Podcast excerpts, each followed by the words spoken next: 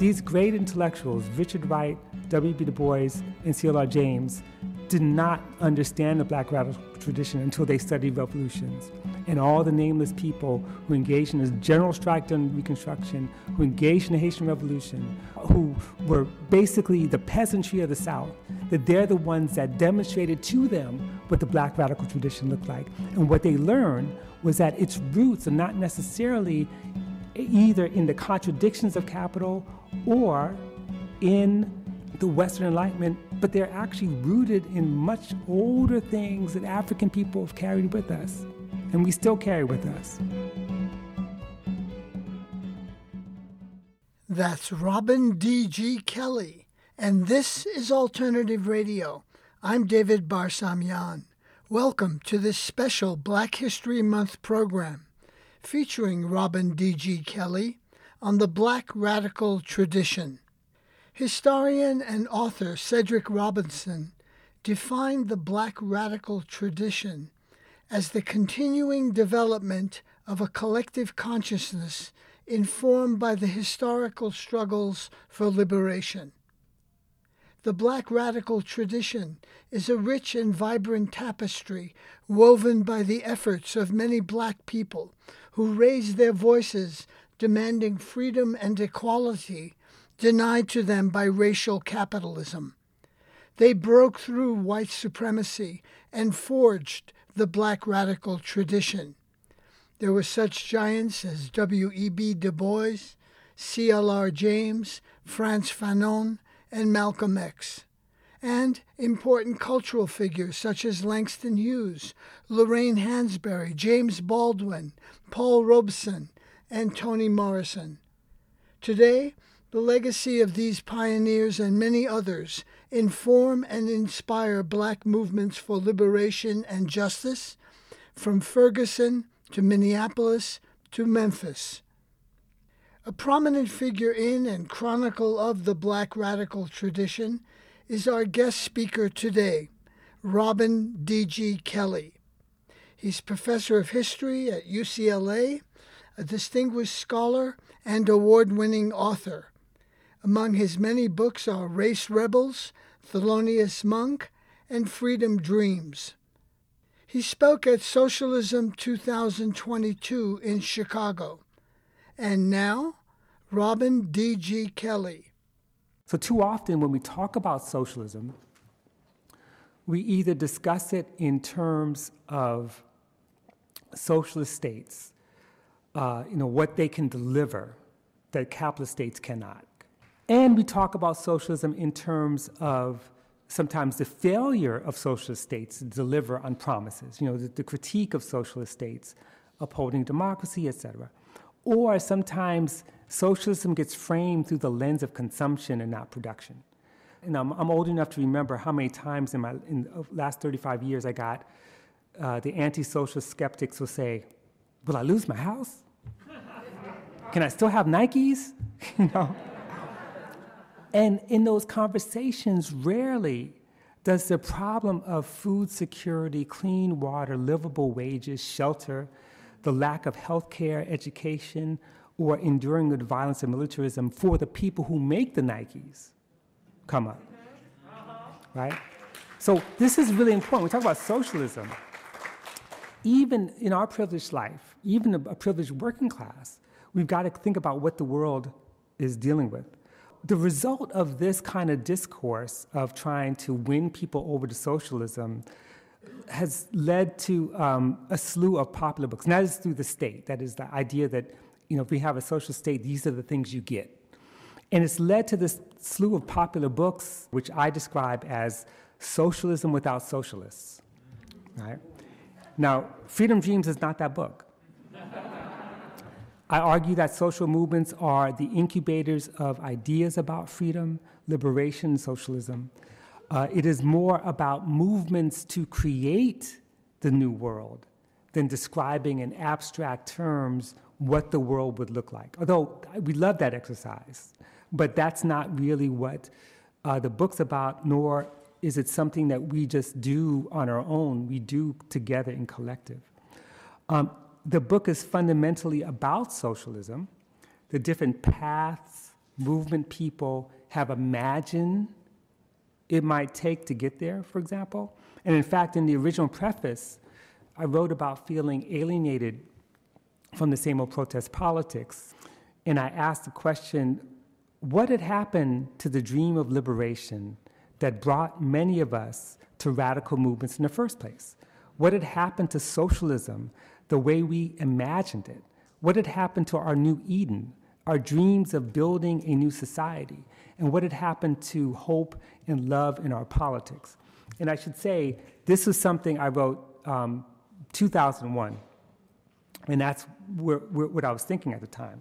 In the book, socialism wasn't just relegated to the chapters that focused on Marxism uh, or socialism or communism or those parties. Rather, each chapter, every chapter in that book, ultimately had a kind of socialist dream behind it. Every chapter. So, whether it was the black search for self determination and autonomy, uh, movement for third world liberation, surrealism, uh, black radical feminism, or reparations, every single one of those chapters had behind it a socialist dream.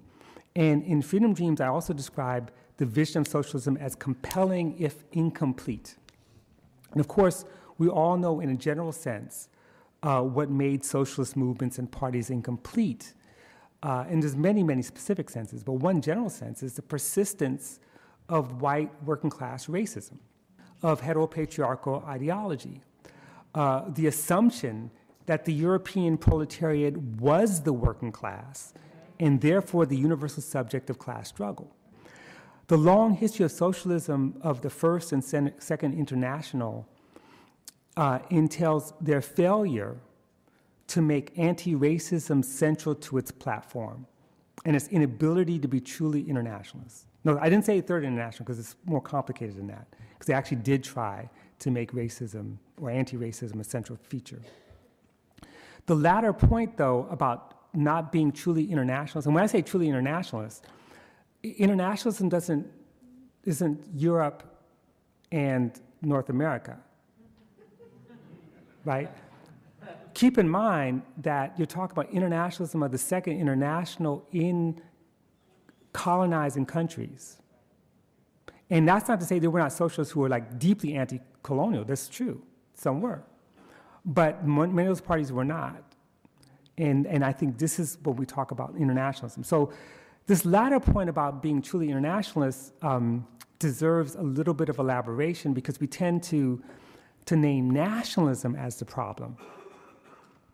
Uh, so, the US and European left embraced certain nationalisms in the name of internationalism and rejected others because you know you read 19th century early 20th century writings some of those cats believe that, the, that there were real historical nations and non-historical nations. Engels said this. I'm not making it up. Read it. That there's non-historical nations and they're, they're destined to wither away. What they often miss though was and I'm, i may get myself in trouble for this but i really want you to follow me because i'm trying to make a i'm trying to thread a very careful needle here. Not all nationalisms were the same. Yes, the Second International succumbed to nationalist ideology when workers lined up to support their ruling class in World War I. Yes, nationalism tragically birthed European fascism as a mass movement. And internationalism was the foil against it. Internationalism was what brought people to Spain, right? Internationalism was the foil against the, the nationalism that produced fascism. What's interesting, and remember what happens after World War II, even during World War II, is that that internationalism was defeated by the very Western capitalist nations declaring war on fascism. Those cats who went to, to Spain to fight, where did they end up? They end up in front of House American Activities Committee, they end up in jails, they end up you know, all over the globe. Now, at the same time, as Cedric Robinson points out in Black Marxism, the anti capitalist and anti colonial struggles that often embraced socialist politics were nationalists, organized in the name of national liberation. Vijay Prashad talks about this, calls it the Third World Project. Some of these moments had corollaries in this country, which I write about in Freedom Dreams. Uh, the Revolutionary Action Movement, the Provisional Government for the Republic of New Africa, uh, or in the collectives and movements that were uh, not necessarily nationalists, but they were black or third world. You know, they were not exclusionary, but they were trying to build power around specific issues to their community. So the Combahee River Collective, for example. And by the way, if you go back and really study the nationalism of those movements, they were incredibly inclusionary. You know, it's like you fighting for the black nation. Do you know how many white folks went to prison fighting for the black nation? Like Susan Rosenberg? I mean, you could go down a list. We, we forget that some of the white radicals of the 60s and 70s who went to prison, they were actually supporting the Black Liberation Army or the Panthers, you know, or the anti-Klan movement and these kinds of things, Freedom Road. They were fighting for black liberation. So these were openings. In any case, all of these movements identified themselves as socialists or promoting socialism, but they did not accept the conceit that uh, socialism was born solely out of the contradictions of capitalist society. Okay? So follow me here. This plays into the kind of Marxist stadial theory of history, stadial meaning that there's stages in history, uh, and that treats as a logical succession capitalism, then socialism, then communism. Like you start with capitalism, and even the, the belief that every nation has to go through a bourgeois democratic revolution and then you build the productive forces, and then after that, you can sort of seize state power, create a social state, and eventually the state will wither away. And one of the limitations of this 19th century Marxist framework is that it conflated the emergence of socialism with the appearance of the modern bourgeoisie and the proletariat. But again, to go back to Cedric, uh, he says this in Black Marxism, but he also says it in a book called An Anthropology of Marxism. He writes Socialist thought did not begin with or depend on the existence of capitalism, as Marx, Engels, and Kautsky and later Marxists have dictated. But historical materialism demanded that for a socialistic mode of production, capitalism had to be prior. Thus, any expression of socialist principles prior to the maturation of the capitalist system was primitive or utopian. You know, I don't know anyone who's read Marx more carefully than Cedric, by the way. And what he's also referencing is the fact that, you know, by the time Lenin comes on the scene, he and others are thinking, okay, well, you know what? Forget about stages for now. If we can get socialism, we'll get socialism. And that was a, a kind of radical break. But anyway, to go back to Cedric, he maps the origins of European socialism back to the fourth century, to the Baptists, to the Christian socialists, in other words, he's saying socialism predated capitalism by a long way because the origins of socialism were not in the mode of production, but in morality, in an ethic. As a consequence, and this is me talking, this is not him, but so as a consequence, we have been bequeathed an impoverished and limited notion of what socialism or a post capitalist society might be. And I'm not suggesting we return to the ancient Christian socialists because their problems too, in terms of what was happening in the fourth century, but rather socialist visions need not always refer back to Marx, Engels, Lenin, Mao, etc. In order for us to have a, a kind of blueprint or vision of socialism.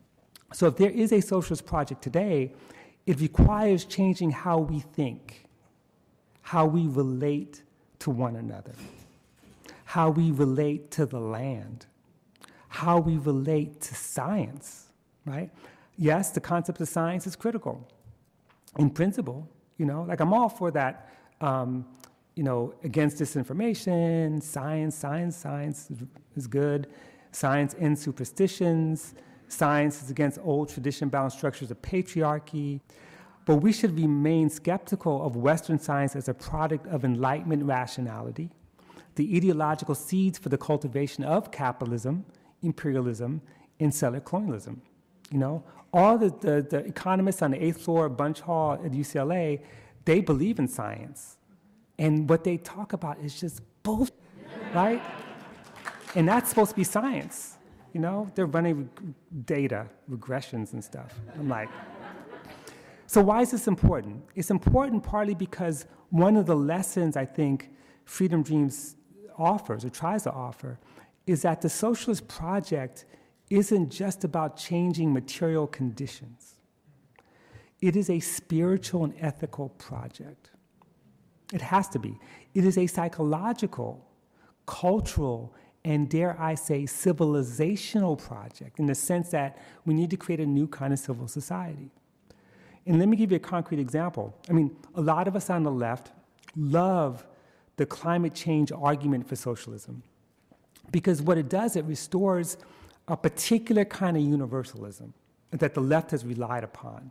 And that is, and we've all made this argument, that you know, we have to save the planet. Climate catastrophe is a great unifier. Just like they said COVID's a great unifier, right? Because we all experience COVID. And you know, there's a logic to that. Yes, socialism could actually is the answer to trying to reverse the damage of climate change, possibly. And I'm all for that. I love it. I'm not against it.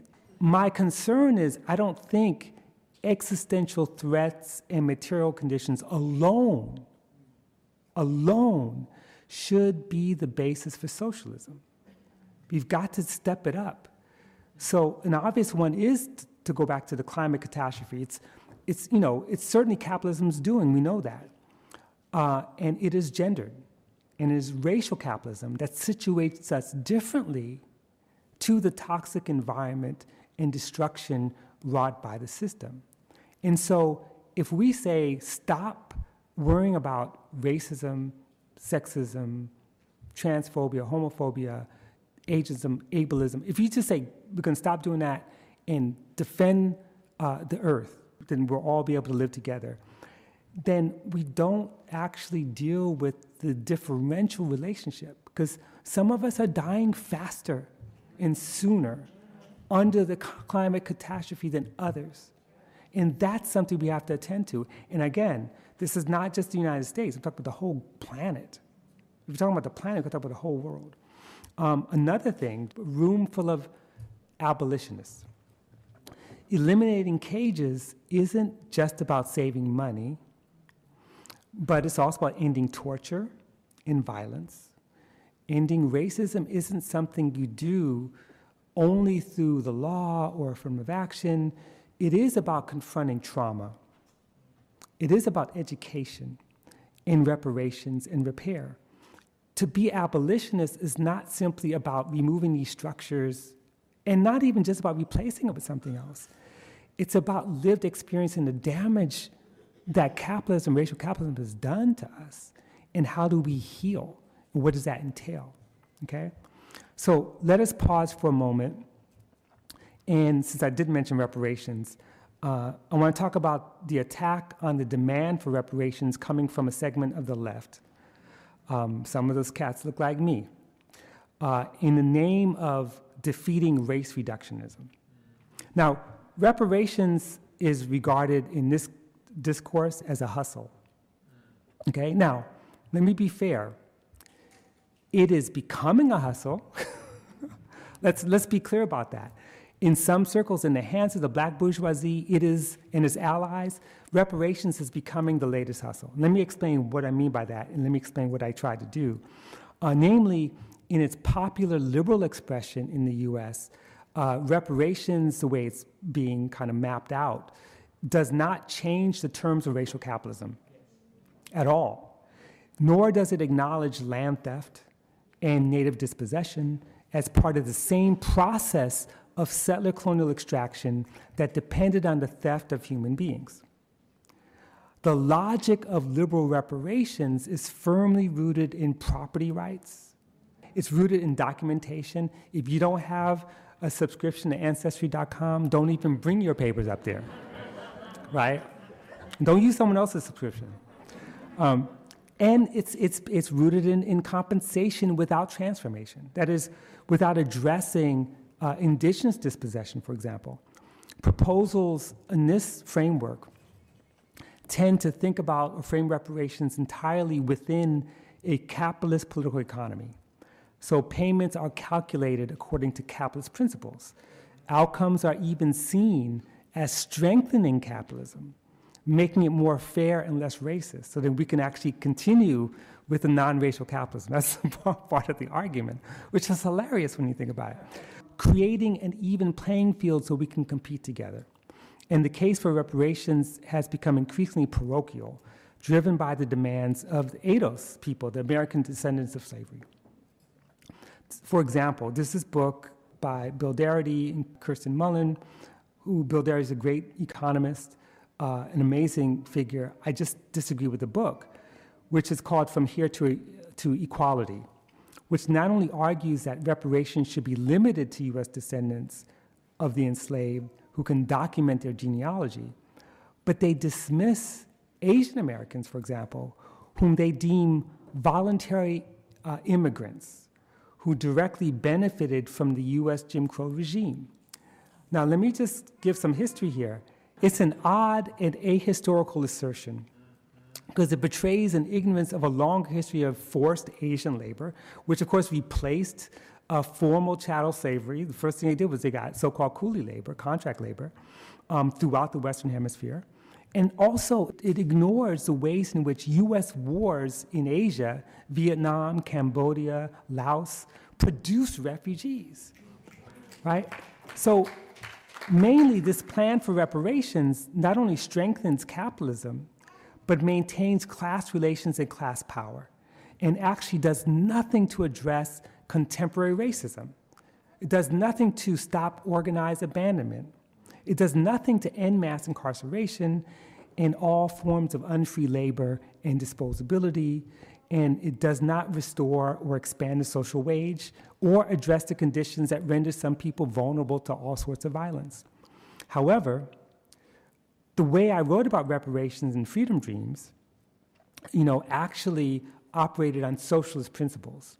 And let me make a plug for Femi Taiwo's book, Reconsidering Reparations, which makes a similar argument with even more nuance and detail than, than I did.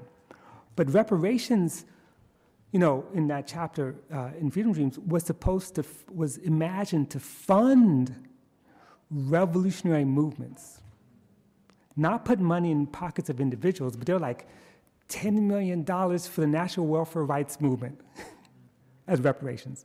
$20 million for African liberation movements, $20 million for a, a black college, which says a lot about what they thought of black colleges um, at the time.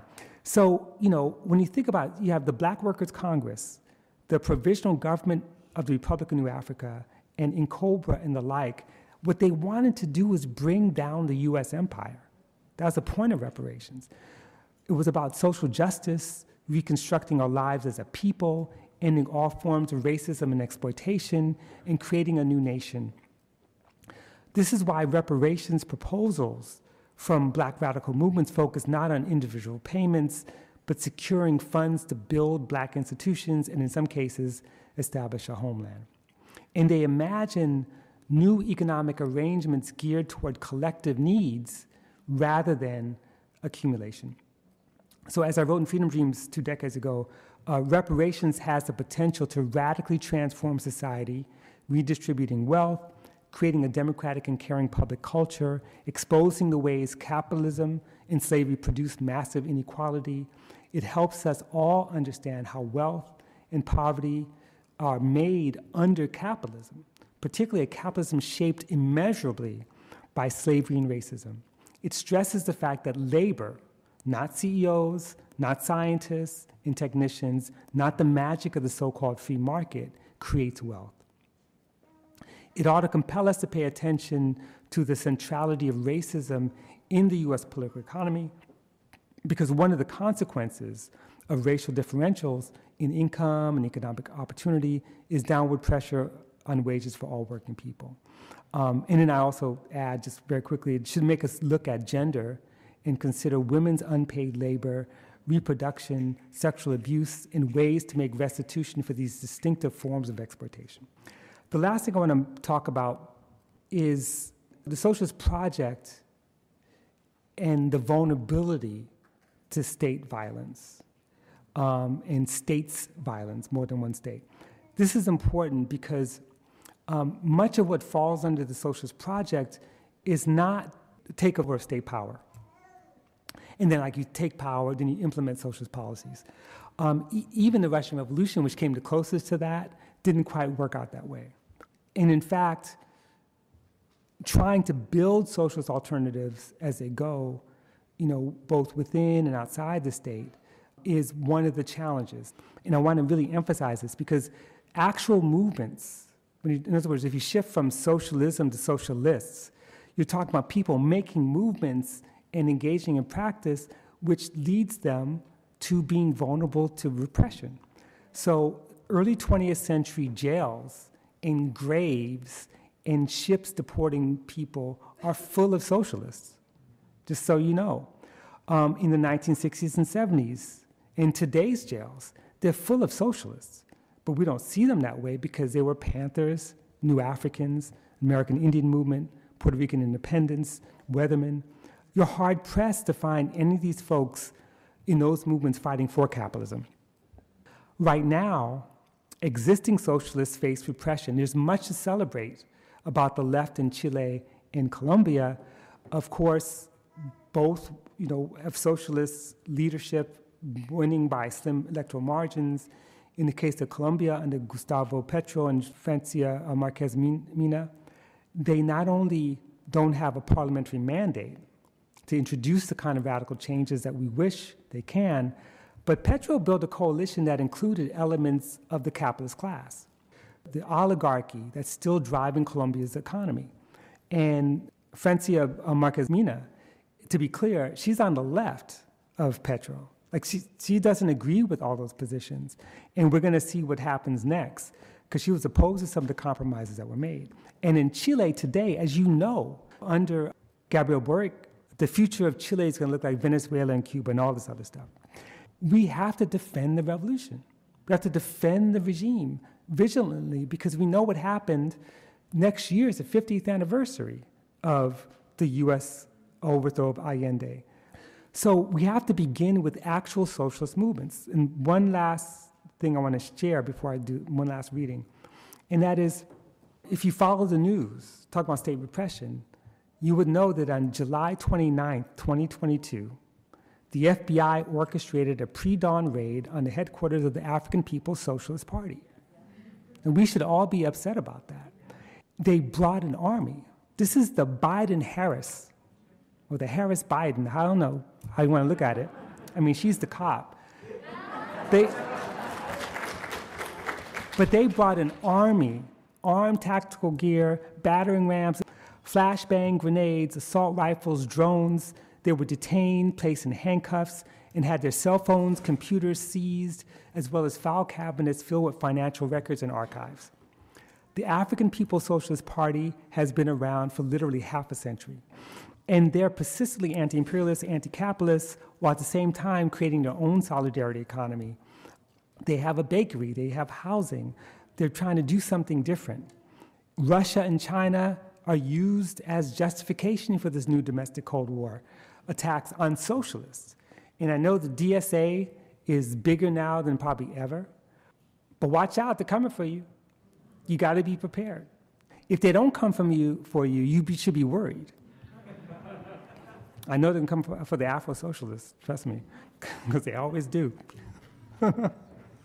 Think about that. You know, what does it mean to talk about socialism in this age of, of reactionary anti wokeness, right? So, liberal multiculturalism becomes the latest leftist enemy. You're listening to Robin D.G. Kelley on the Black Radical Tradition. This is Independent Alternative Radio.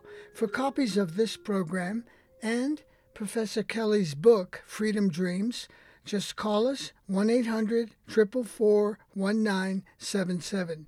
Again, that's 1 800 444 1977 or go online alternativeradio.org.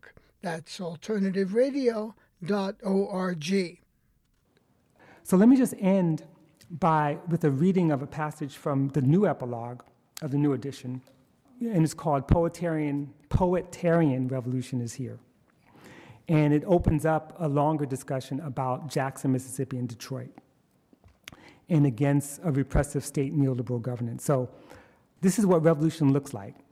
It begins with what Fred Moten and Stefano Harney call fugitive planning. It is woven from the spontaneous revolts of poets who set the world in motion with their words, their bodies, their songs, their art. Revolutions are not singular events, but long dreams shared by aggrieved communities, nurtured in fugitive spaces, and enacted by social movements. Even in dark times, revolutions are nourished in liberated zones, the spaces we create where we can grow our souls, as Grace Lee Boggs aptly put it. This is what true revolutions are about, she wrote. They are about redefining our relationships with one another, to the earth, and to the world, about creating a new society in the places and spaces left vacant by the disintegration of the old, and about hope, not despair, about saying yes to life and no to war, about finding the courage to love and care for the peoples of the world as we love and care for our own families. And that's Grace Lee Boggs. So, what Grace proposes is no dream. The maroon poets in liberated zones are everywhere, hiding in plain sight, turning image into deed, turning poetry into action. Artists turning freedom dreams from noun to verb. In the introduction to this volume, um, Aja Monet and her crew are the original maroon poets. The poem in action, the defenders of the dream, who understood freedom to mean everything freedom to imagine, freedom from police, prisons, and poverty, freedom of movement, freedom of mind, freedom to be. And those are Aja's words. The scholar, activist, and poet Alexis Pauline Gumbs offered one of the clearest articulations of what it means to create liberated zones in which abolition is practiced, where the world we want is constantly in rehearsal, built on memories, experiences, and an ethic of care. These practices become the freedom seeds for a different future. She asked, quote, what if abolition is something that sprouts out of the wet places in our eyes, the broken places in our skin, the waiting places in our palms? What if abolition is something that grows? What if ab- abolishing the prison industrial complex is the fruit of our diligent gardening, building and deepening of a movement to respond to the violence of the state and the violence in our communities with sustainable transformative love. Image becomes deed. Detroit, like Jackson, is becoming a liberated zone where poets and solutionaries of every generation are unafraid to build what they haven't seen or fight a system that has wreaked, uh, wreaked havoc on the land in our lives for five centuries they understand that freedom dreaming is not a luxury or a fantasy, and that our very survival depends on turning dreams of decolonization, redistribution, reparation, and abolition into action. Long before COVID 19 inspired writer, critic, and revolutionary uh, Arundhati Roy to famously describe the pandemic as, quote, a portal, a gateway between one world and the next, Detroit's and Jackson's freedom dreamers had been digging their own portal to the next world, not waiting for a crisis or opportunity to seize the moment. They haven't stopped digging, right?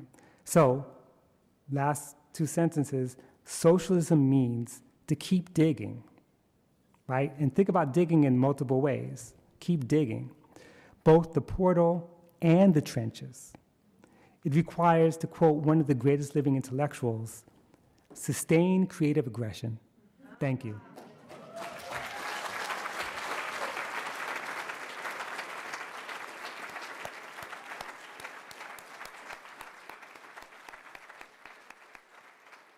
Robin, I wanted to ask you about um, this balance between solidarity work and support and then also criticism. I started my, my kind of entry into socialist politics was doing Cuban solidarity work.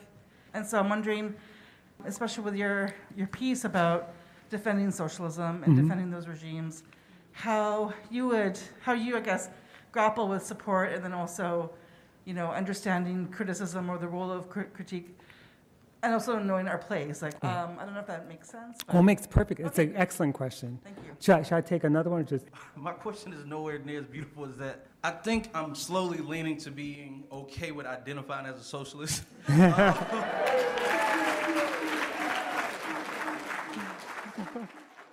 socialist and black in Texas has been a very weird mix. And just to be honest, in my experience, white people have all but turned me off from anything socialist. So I'm here and I'm seeing my people speak. I, I guess the question I have for you is a couple things. Part of this is like knowing that you don't have the answers. It's part of a collective struggle, right? Um, it's like I think we still need to do more. Like we need to have these type of conversations, collectives, conferences in places like Texas, Louisiana, Alabama. That's right. I, I, I don't know why that person is screaming so loud, but I, I hope it's um, because they agree with this statement that I'm about to say. It's because like I, I agree with even the the tagline "Black Radical Imagination," but from being in a place like Texas, it's harder for people to have the imagination and all these other things when your very existence is in survival mode. Yes. Yeah. Um, and, and, and that's why I think these conversations are so much needed in the South, where even in Texas right now, people don't have ACs in prisons that shouldn't exist. Right, right. Um, where, where we talk about borders, earlier we talked about borders, but in Texas, we had babies wrapped in full sheets um, because of, you know, every administration, not just Trump, but Right, also this right. one. Um, you, you know, like even when the Haitians were seeking refugees, they just miraculously disappeared in like two days. So it's just like until we respect the South, and also until we understand that as the grouse, as the South grows, so does the nation. Um, I feel like we're leaving so many people left behind. So I, I don't know if it was a question in there, but you can take it, do it. Then. Yeah.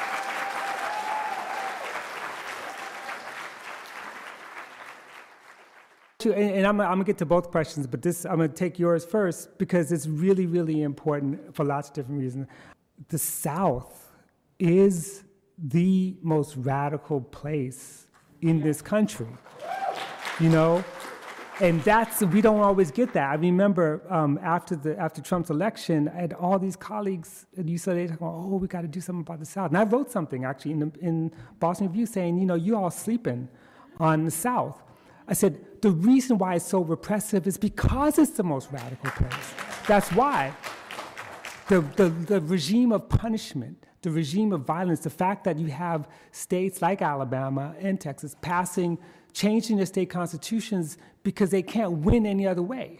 Let, let's remember that in the 1930s, you know, we talk about fascism, and people say, oh, don't use the F word, don't use the F word, you know. But in the night, before the 1960s, and, and to this day, but especially before 1960s, the South was bona fide fascist. And I could prove it. You could prove it because it was a one party state. It would deny the right to vote. It put corralled people, used violence to control people. Um, and all those senators and congressmen ran all the committees because they had the most seniority. So they, so, and, and the reason that there was no anti-lynching law in the United States was because Roosevelt and all the people, all the presidents after that, were like, well, we, you know, the, the Southern senators are more powerful, and we do what they say. And so black people and all the people, including the poor white people, came up under fascism in the South. That's true, and it continues. But it's a place where you find the most vibrant, most militant oppositional movements, and it's where, you know, I chose to write about the South where socialism was most vibrant, and that's the place. So I'm with you. We have to have these conversations. We also have to re, uh, rethink our history.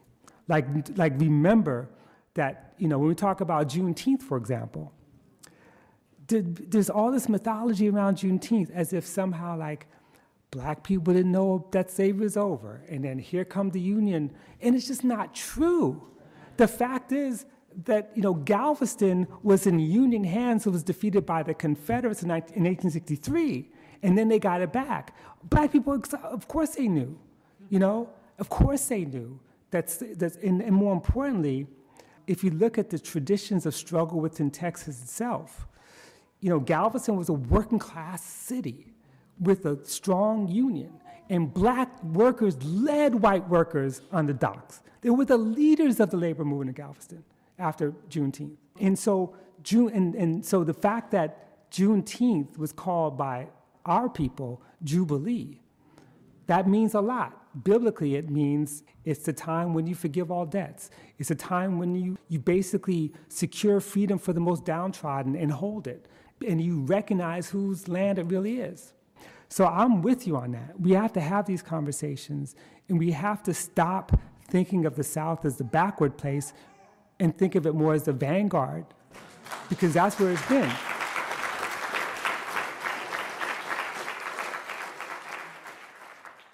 And, and one last thing in terms of what you said yes, my experience is that the folks who have almost nothing or trying to eke a way to live each day are often the ones thinking hardest about how to get from point A to, to point Z as opposed to point B. In other words, it just is not an accident that some of the folks who sort of presented us the, the, the, black radical imagination are not necessarily the intellectuals, not the ones with have written books or doctorates. Part of what Cedric Robinson writes about Black Marxism is that these great intellectuals, Richard Wright, W.B. Du Bois, and C.L.R. James, did not understand the black radical tradition until they studied revolutions and all the nameless people who engaged in the general strike during Reconstruction, who engaged in the Haitian Revolution, who were basically the peasantry of the South, that they're the ones that demonstrated to them what the black radical tradition looked like. And what they learned was that its roots are not necessarily either in the contradictions of capital or in the Western Enlightenment, but they're actually rooted in much older things that African people have carried with us and we still carry with us. So these are the things we have to study and understand. Um, on the question of, of criticism, this is a very important, this is a critical question because socialist regimes are not perfect. And there's no reason to be silent on our criticism.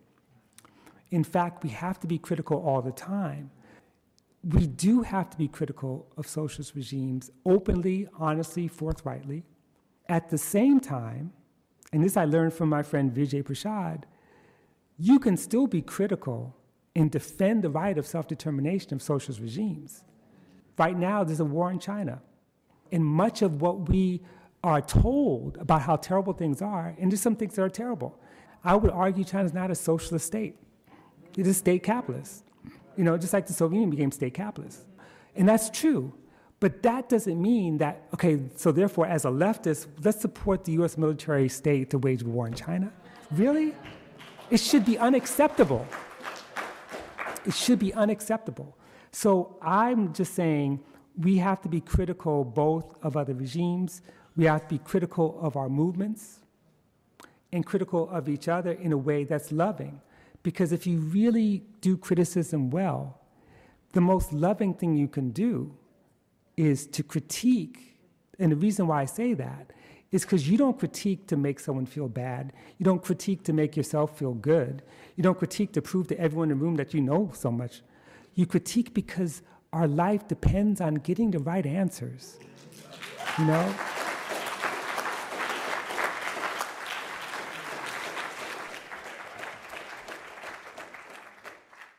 I think we got time for two more uh, comrades right there. Um, and then right there. Wow. Thank you so much. Deeply, deeply respect and appreciate you. I'm here with the Black Youth Project 100 as a board member. I want to bring into the conversation Olufemi Taiwo, Reconsidering Reparations, which is in the re- most recent book that I've read. Right. I'm really trying to encourage people at this conference to really think about the revolutionary socialist reality of reparation mm-hmm. and how it is critical for us to really be able to engage in that conversation. Because I think that if we're not actually having a conversation about that, then are we really contending with the realities of racial right. capitalism right. and the global racial empire, as Olufemi calls it? And I also want to uplift what Chaz has been saying. I'm also from Texas, Beaumont, Texas, 80 miles southeast of Houston, um, just on the Gulf Coast, you know, a 30 minute drive from Lake Charles, Louisiana, um, though today I live in Brooklyn, New York. So, just a question about reconsidering reparations, about the socialist case for reparations, and the importance for us to talk about that. Hello. Thank you. you so much uh, for just continuing to contribute to the Black radical tradition and just your work on racial capitalism and just like you being like a Black socialist in this space is just so uplifting to me as a Black socialist who is going to continue to do this work. But also, I want to just uh, thank you again for con- continuously calling in our Black radical ancestors, um, because like I celebrated the idea of someone coming into socialism or coming into the practice that we can control our future as the majority, because a lot of times, like when I was coming into socialism, a lot of what I saw, if I were dependent on just like the mainstream media, a mainstream just sort of like books or a lot of the canon, I would have thought that socialism was just this white thing. But when I started to actually dive deeper, like I saw like W.E.B. Du Bois, Thomas Sankara, the Black Panther Party, the Combahee River Collective, like Freedom Magazine, all these different like, oh, C.L.R. James in the writing about the Haitian Right. Revolution. Wow. And um, and so I'm just so excited about this just on a just on a point of just like re- representation because I stand here as a black non-binary pansexual polyamorous socialist. And I'm so happy to be a part of the tradition. I just appreciate you being here because I don't know like I wouldn't have been a socialist if it wasn't for Frantz Fanon and so mm-hmm. like I just thank you so much for just existing. Right. Well, I got to begin with, with what you said, Brian, because you have to understand, and those people who know me um, uh, know that it's like y'all are my breath. I mean, my breath. I am so fortunate to see the work that you all do. Um, and I've said it more than once. I said that, that, that this generation of radicals, I won't even call them socialists, because some people will claim the term, some people will not. I think it's the greatest generation, much greater than mine.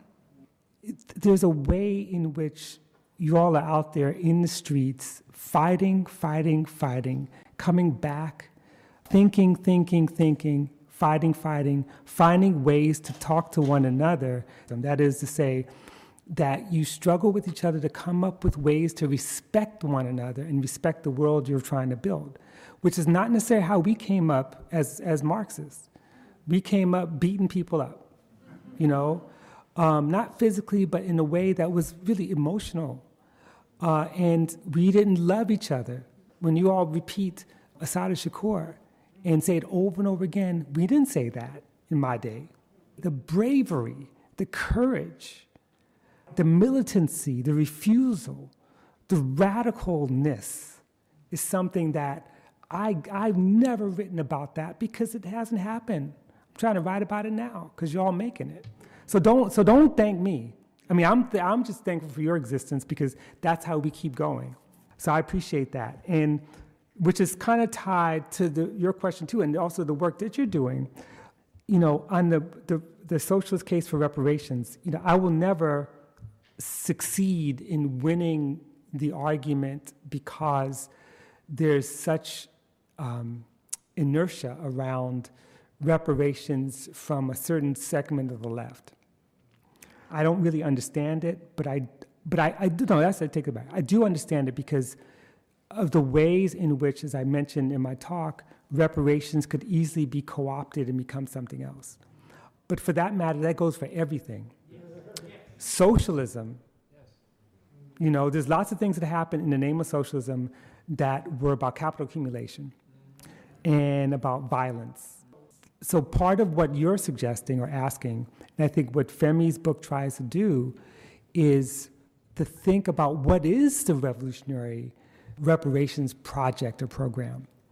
He makes a, a sophisticated argument, and part of that argument has to do with uh, reparations both as a source of education, of, of rethinking the way we understand how the world operates, uh, reparations as a massive ca- capital transfer. One of the things that's possible with, with reparations, and keep in mind, reparations is a global phenomenon. Most reparations campaigns not even about slavery. It's about things like, you know, state violence. You know, we have campaigns, campaigns in Colombia, the Afro-Colombian community demanding reparations for years of genocide. You know, um, there's reparations in Guatemala, reparations um, for the war in, wars in Iraq. So there's a lot to, to repair. Um, but I think it's important that if we're going to make a revolutionary case for reparations, we can't make it solely about money.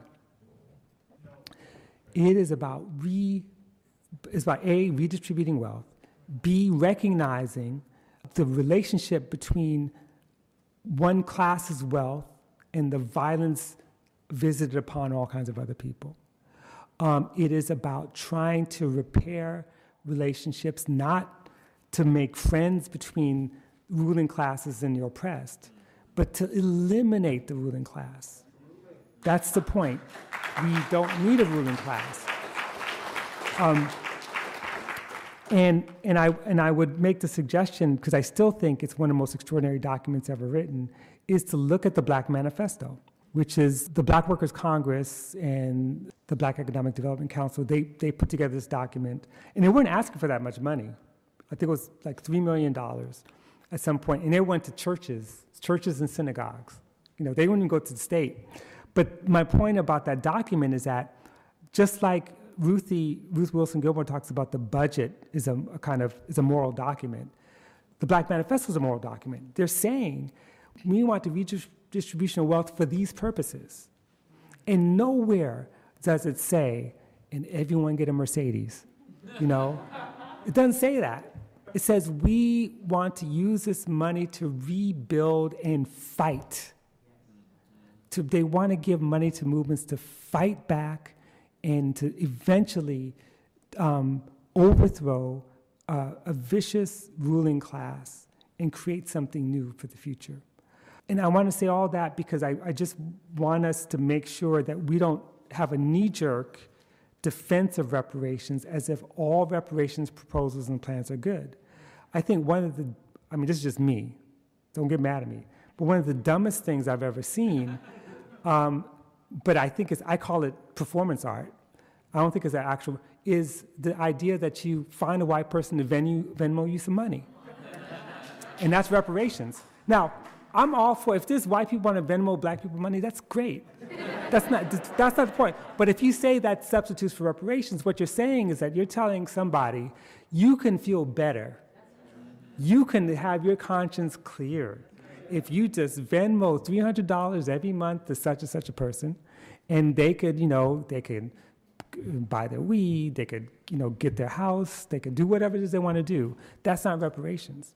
Reparations is remaking our relationship to the class, you know? And one last thing I'll say about this is that one of the, one of the critiques of, rep, of the reparations proposals that are about um, and by the way, Queen Mother Moore, um, who was who her reparations program, she was like 500 trillion dollars. You know, she wasn't playing.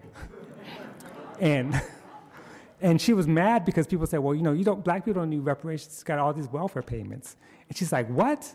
You know, but if you think about even Queen Mother Moore, part of what reparations payments in terms of supporting communities would do is that everyone who lives in those communities that are victims of organized abandonment would have an infusion of, of capital, an infusion of resources, all the things you're supposed to have. And if you're not black and you live in that community, you benefit from that. And to me, that's perfectly okay. That's great because chances are the people living in those communities, if it's not being gentrified, are not there because they want to be. They're there because the system has put them in a precarious situation where they're living with a whole lot of black poor people and brown poor people. And so, if other people benefit from, or if the health system, for example, benefits from infusions of capital, then everyone should benefit, and that's okay. Finally, when Femi talks about reconsidering reparations, he's also thinking globally. And we have to think about this always globally. It cannot be limited to the nation state. So, anyway, that's it. Thank you. You were just listening to a Black History Month special program with Robin D.G. Kelley on the Black radical tradition. Robin D.G. Kelley, a professor of history at UCLA, is a distinguished scholar and author of many books. His latest is Freedom Dreams. This program is produced by Alternative Radio based in Boulder, Colorado. We're an independent progressive nonprofit in our 37th year. We're supported solely by individuals just like you. We feature voices rarely heard in the corporate media, such as Arundhati Roy, Angela Davis, Juan Gonzalez, Vijay Prashad, and Roxanne Dunbar Ortiz. To access our complete audio and book catalog, just go to our website, alternativeradio.org. Again, our website where we are podcasting, alternativeradio.org. For copies of today's program, Robin D.G. Kelley on the Black Radical Tradition, and for his book, Freedom Dreams, just give us a call 1 800 444 1977. That's 1 800 444 1977. Or you can order online on our website, alternativeradio.org. That's alternativeradio.org. Printed transcripts, PDFs, and MP3s of this program are free of charge. Just give us a call, 1 800 444 1977. Joe Richey is our general manager and editor. I'm David Barsamian. Thank you for listening. We go out with Tracy Chapman, Don't you talking know? about a revolution. Talking about a revolution sounds whisper. Don't you know? Talking about a revolution it sounds like a whisper. While they're standing in the welfare lines, crying at the doorsteps of those armies of salvation, wasting time in the unemployment lines, sitting around waiting for a promotion. Don't you know? Talking about a